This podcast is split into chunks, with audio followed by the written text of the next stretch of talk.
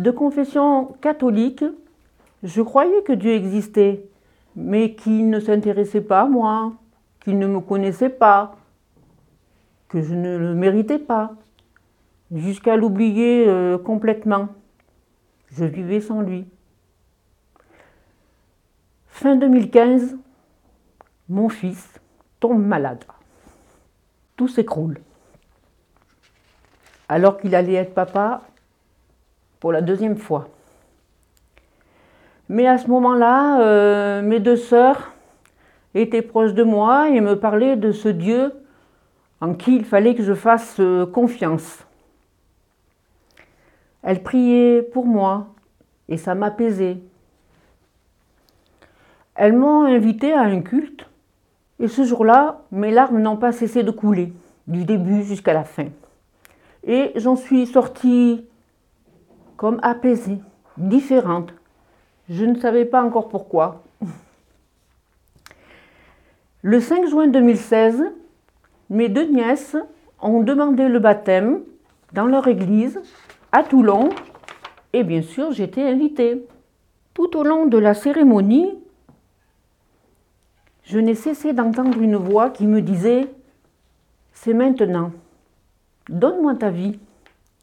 Je chassais complètement ça, je n'écoutais pas, ça m'embêtait même.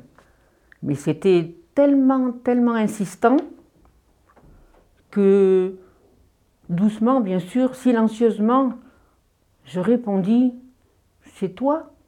Si tu existes, c'est toi qui me parles. Tu veux quoi? Tu la veux, ma vie? Eh bien, je vais te la donner. Mais attention, quelle audace j'ai eue. Je te donne ma vie. Mais toi, tu t'occupes de mon fils. Tu le guéris. Quelle audace. Mais je ne savais pas comment m'y prendre, comment faire.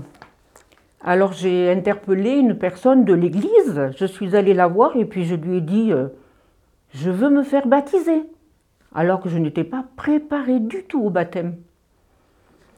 Elle m'a posé deux ou trois questions, nous avons discuté. Et elle est allée voir le pasteur discrètement et lui expliqué la situation. Et il a accepté. Je me suis donc fait baptiser ce jour-là, sans trop savoir où ça allait me mener. Mon fils, suite à ça, quelques semaines après, s'est fait opérer. Et il a fallu attendre encore trois longues semaines pour avoir les résultats. Et les résultats sont arrivés. Mon fils m'appelle, bien sûr, et il me dit, Maman, je suis guérie. La tumeur, en fait, elle n'était pas cancéreuse. Contrairement à tous les examens qu'il avait pu faire et qui euh, prouvaient le contraire. J'étais surprise, interloquée. Il m'a fallu quelque temps pour réaliser que Dieu avait entendu euh, ma prière. Le chirurgien lui-même a été surpris. Mais moi, je savais qui l'avait guéri. Je savais que c'était Jésus qui l'avait guéri, mais qu'à travers lui, il avait guéri mon fils, mais il avait guéri mon âme. Aujourd'hui, je ne suis plus seule. Je sais qu'il est avec moi tous les jours de ma vie. Je n'ai plus besoin d'aller chercher l'impossible ailleurs, parce que Jésus est avec moi. Je n'ai plus besoin d'aller chercher ailleurs l'impossible, puisqu'il est le Dieu de l'impossible.